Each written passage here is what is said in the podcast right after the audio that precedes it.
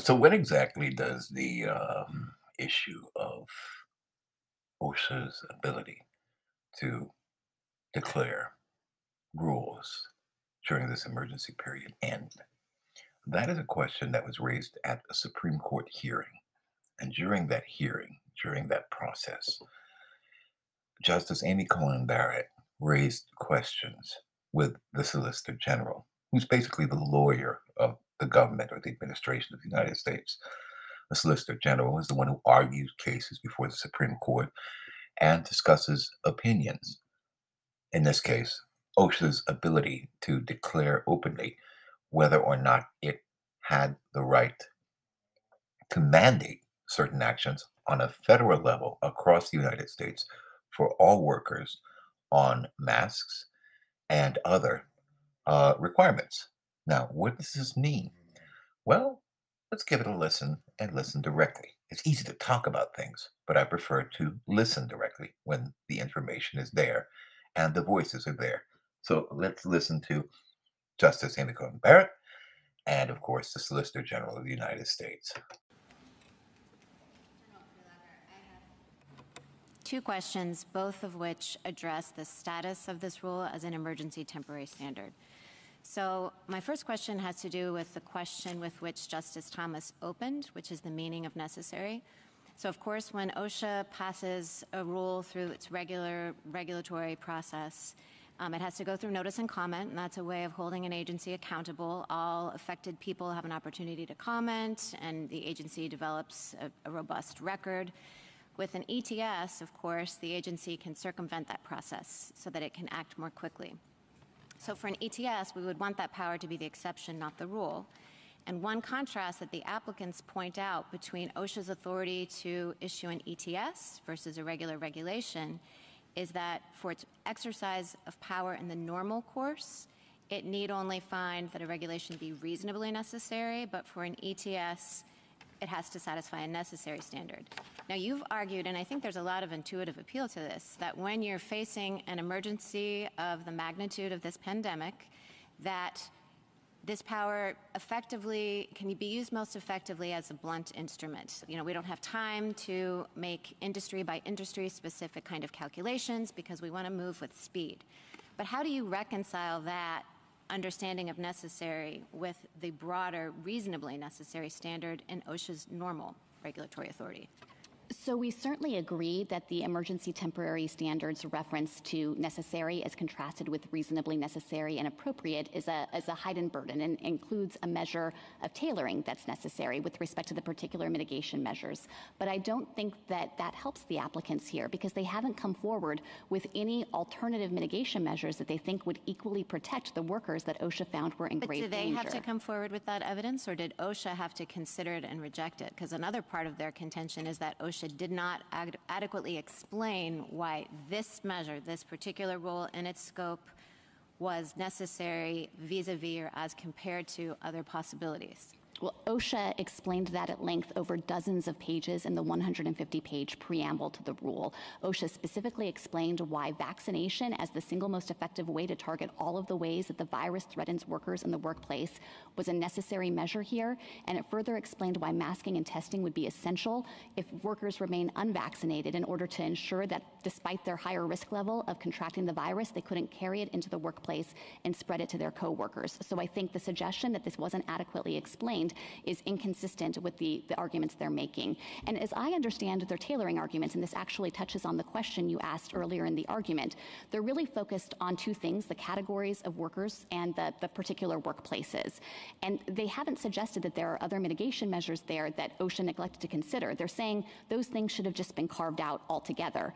But that is inconsistent with the Secretary's judgment that all unvaccinated workers face a grave danger and that the risk exists anywhere that employees are gathered gathered indoors together. And again, there might be subcategories within those groups that are in graver danger, but I don't think there is any basis on this record to conclude that the agency lacked substantial evidence to draw the lines that it did.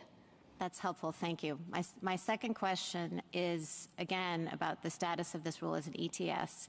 So Chief Judge Sutton pointed out in his dissent from the denial of initial en banc that OSHA did not adopt this rule in response to the emergency, qua emergency, because that had been ongoing since early 2020. But instead, it responded to new facts on the ground, which included the widespread availability of a vaccine that maybe it was a surprise many people chose to forego, and the emergence of the Delta variant. And Chief Judge Sutton pointed out that in an extended pandemic, or I don't know if we've moved to an endemic such as this one, facts will continually change. New variants will emerge. There might be new treatments, new vaccinations. We, we have boosters now, right? So now full vaccination might not just be the two jabs, it might include a booster as well. So when does the emergency end? I mean, a lot of this argument has been about Congress's failure to act. Two years from now, do we have any reason to think that COVID will be gone or that new variants might not be emerging? And when, when must OSHA actually resort to its regular authority and go through notice and comment and not simply be kind of doing it um, in this quick way, which doesn't afford people the voice in the process that they're otherwise entitled to? So I think if I could respond to that in a few different ways. Uh, Congress defined when the emergency exists. It, it labeled this an emergency temporary standard, but it's dictated by the statutory requirements. So there has to be a grave danger from a physically harmful agent or a new hazard, and the measures have to be necessary to protect against that danger. And we don't think that there's an additional free floating requirement um, about uh, emergency status that has to be taken into account. So it could be an emergency two more years from now. Well, I certainly take the point that the emergency can be of substantial duration. Of course, this is not a way to, for, to bypass notice and comment permanently Congress further specified that the agency is expected to conduct a rulemaking process over six months, and, and that's why the agency estimated uh, the, the lives saved, the hospitalizations prevented over the six-month life of the rule. Sure, but I was envisioning a new rule, right? Like, you know, OSHA might, two years from now, adopt something that's different from this vaccine or mask and test mandate. I'm just talking about the limits more generally on OSHA's power under the ETS provision. The limits, I think, are the ones written into the statute, and so if you want to project out two years from now, I think it's entirely possible of course, that the trajectory of the pandemic will change. I certainly hope so. And in that case, OSHA, I think, would have to, if it wanted to regulate again, cross the, the high burden of showing a grave danger. You know, this is a, an authority it has used sparingly in cases of, of what we think are true emergencies. And I think to suggest, based on concern about what might happen in the future, that its authority should be constrained or clipped now when we are in the middle of an unprecedented pandemic that is claiming more lives than we've seen in a shorter amount of time would be, do a disservice to Congress's anticipation that OSHA might need to act quickly in response to dangers like this. Thank you. Mr. Keller, rebuttal.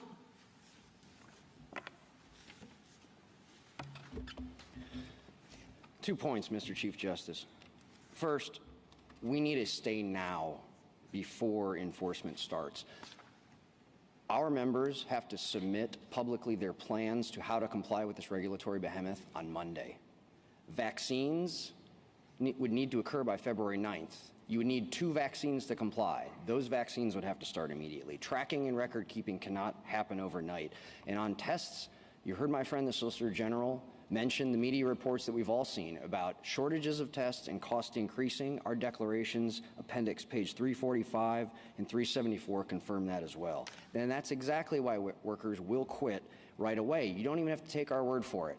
The federal government, the Postal Service, and Amtrak both say the same things. What OSHA did is they cherry picked one study about healthcare workers, a very specific industry, and what that worker attrition rate would be. Again, two declaration sites, we have plenty more, but appendix pages 351 and 374. And my second point to close on is about who decides in the public interest. And I would submit that this court's precedents answer that. We're not asking this court to reverse anything. Industrial Union 40 years ago, in Justice Stevens' controlling opinion, said that there was an absence of a clear mandate in the OSHA Act. So it's unreasonable to assume that Congress gave OSHA unprecedented power over American industry, and the emergency power is also narrowly circumscribed. Yet here, OSHA has never before done mandated vaccines or widespread testing, much less over all industries or on an emergency basis. So whether we're talking about the agency's failure to explain, whether we're talking about the statutory term necessary, whether we're talking about how this has to be tethered to the workplace under the major questions doctrine, under any one of those theories, we are likely to succeed on the merits. And finally, When it comes to the public interest, as this court just recognized a few months ago, it is undisputable that the public has a strong interest in combating the spread of the COVID 19 Delta variant, but our system does not permit agencies to act unlawfully, even in pursuit of desirable ends. We would respectfully request a stay of this unprecedented sweeping S ETS before Monday. Thank you, Counsel. The applications are submitted.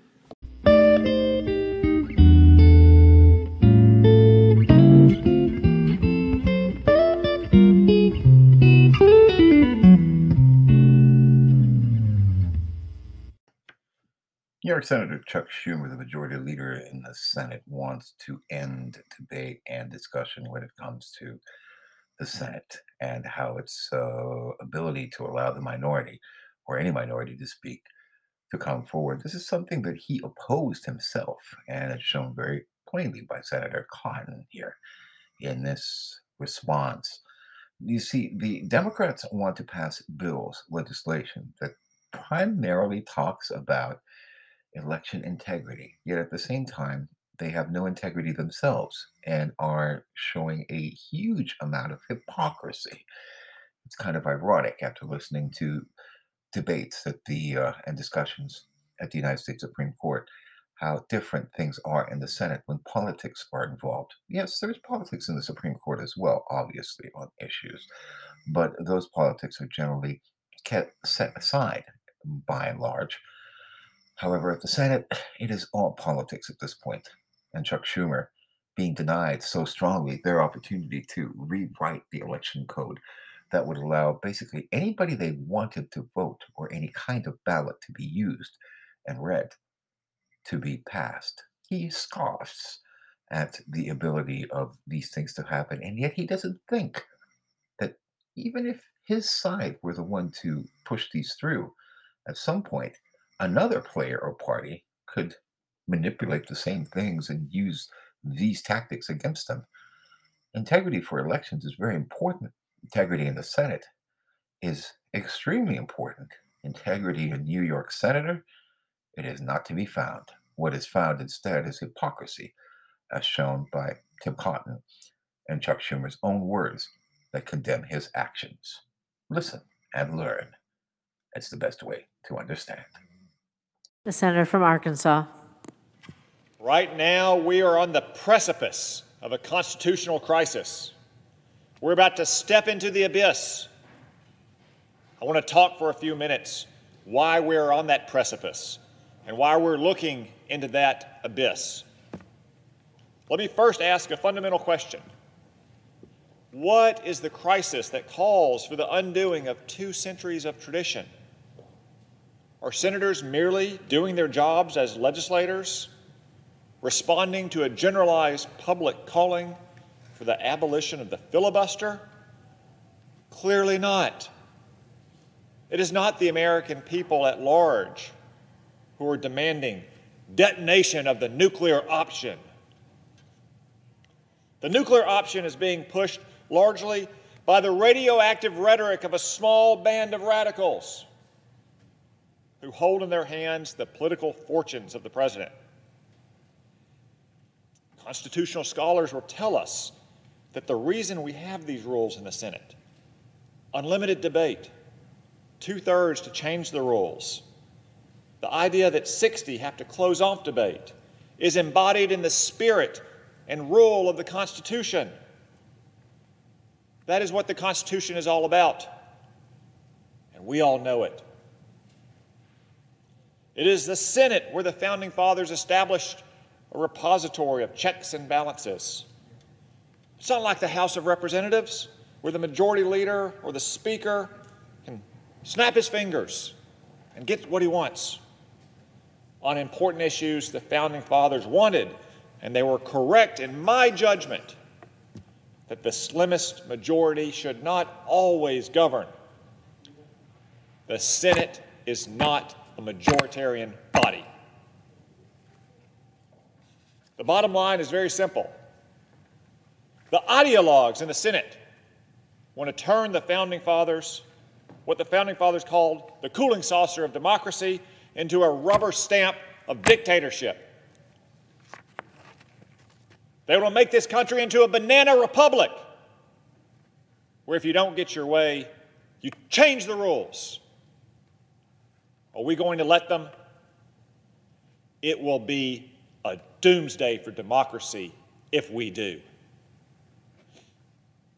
I, for one, hope and pray that it will not come to this. But I assure my colleagues, at least speaking for this senator, I will do everything I can to prevent the nuclear option from being invoked, not for the sake of myself or my party, but for the sake of this great republic and its traditions.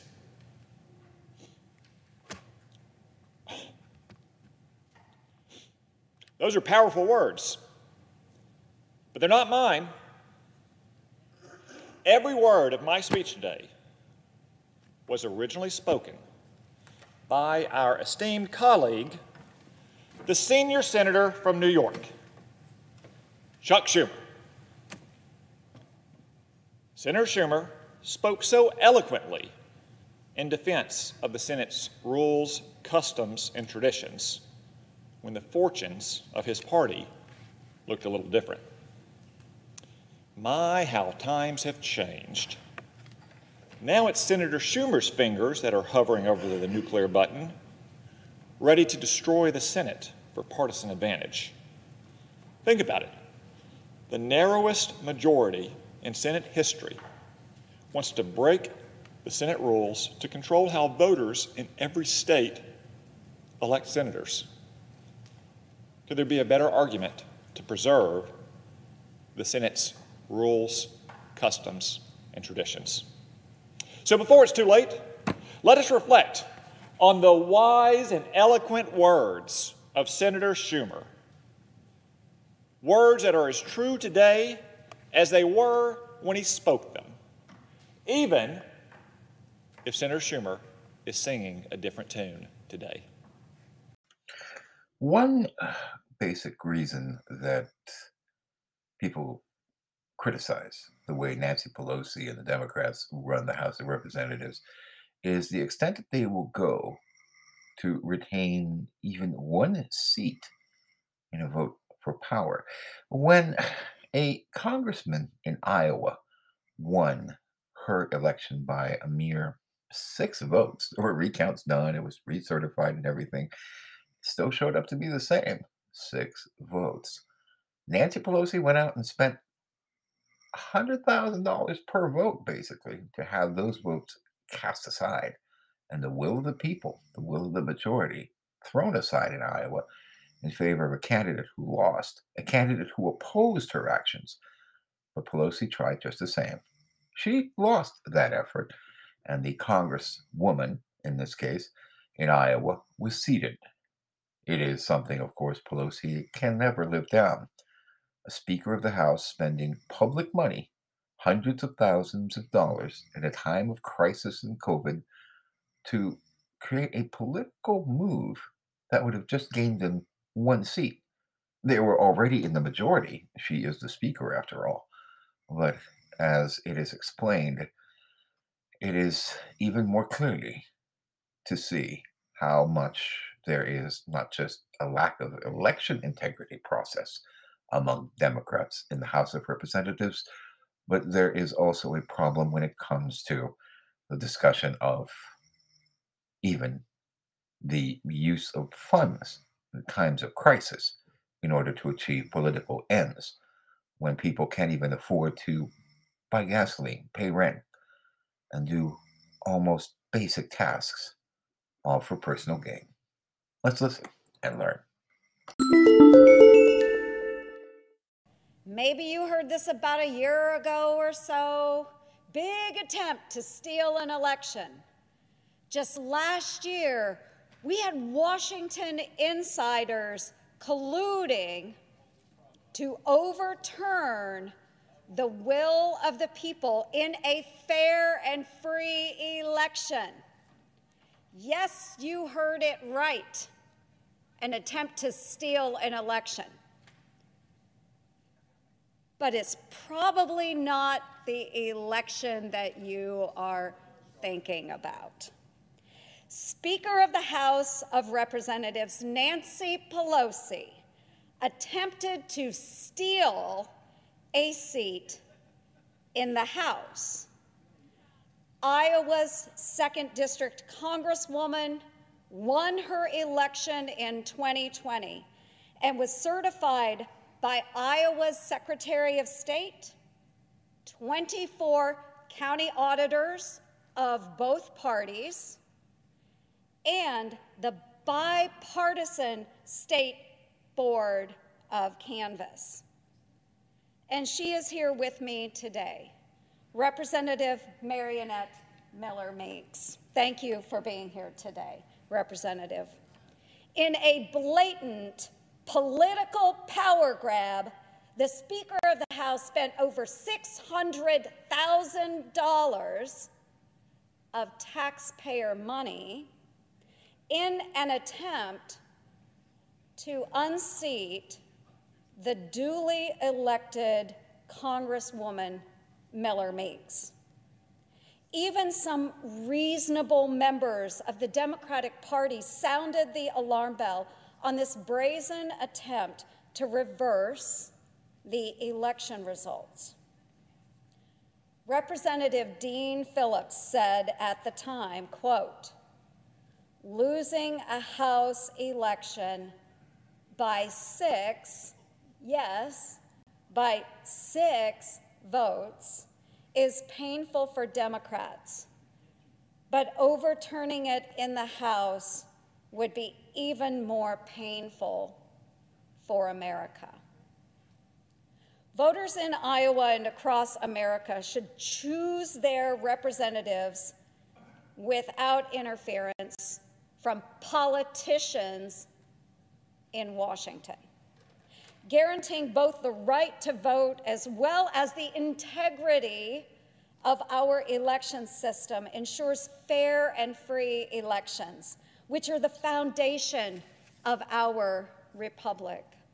The attempt to overturn the Iowa election results was the opening salvo in the left's ongoing rush to take over elections.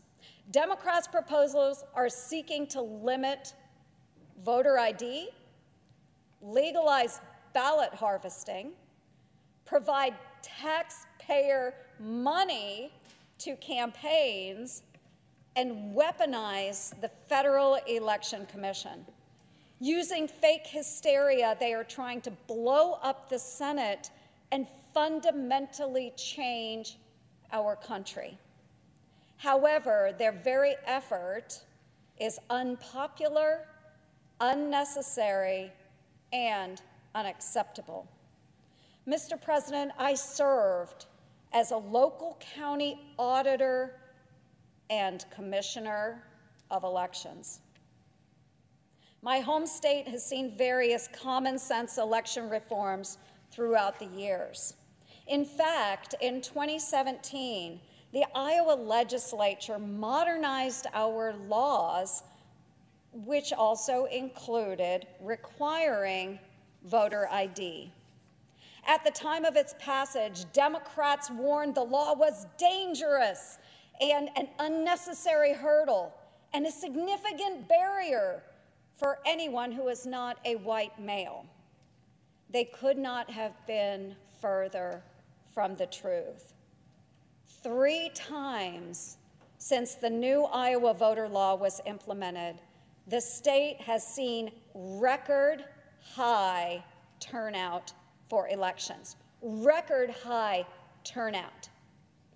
Huge voter participation. This includes record high absentee voting during the 2020 presidential election.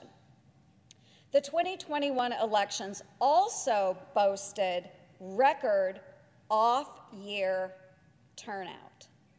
Record off year turnout. My friends on the other side of the aisle will have you believe that voters are being suppressed in red states all over this country. The irony here is that New York, home of the Democratic leader, and Delaware, home of President Biden, have some of the most restrictive voting laws in the entire country. And Iowa, because it has modernized our elections in the course of the number of past years, has been demonized by Democrats when, oddly enough, Iowa's election laws are much more progressive than Delaware and New York. Just this past November, New Yorkers overwhelmingly voted down a ballot initiative to allow no excuse absentee voting. New York voters also rejected a proposition that would have allowed individuals to register to vote and cast a ballot on election day. By the way, Iowa had same day voter registration. Thank you. Now, the senior senator from New York is threatening to destroy the Senate, to override the wishes of the residents of his very own state who voted against the policies he is trying to impose on every other state. Does that sound like democracy to you? It's not. While the media will have you believe that Senate Republicans are blocking the Democratic leader's agenda, it's really the voters of his own state. Liberal states have some of the most restrictive election laws in the country, and don't take my word for it. An expose recently published in The Atlantic found some states that the Democrats control in the Northeast make casting a ballot more difficult than anywhere else, and that the voting bill being pushed in Congress would hit some blue states just as hard, if not harder. Now, that's the Atlantic. Then the red states, they claim, are limiting the right to vote. And I'll remind you, Iowa is much more progressive than these states. Plain and simple, Washington Democrats are gaslighting the American people. There is not a voting crisis in this country, it is manufactured. Their push to blow up the Senate and take over elections isn't about voter access, it's about power. The same power that liberal elites in Washington abused in their rush to steal Iowa's second congressional district, now held by Congresswoman Miller Meeks, and silence Iowans' voices. Mr. President, what happened in Iowa, what was attempted in Iowa, should never be allowed to happen anywhere ever again. I yield the floor.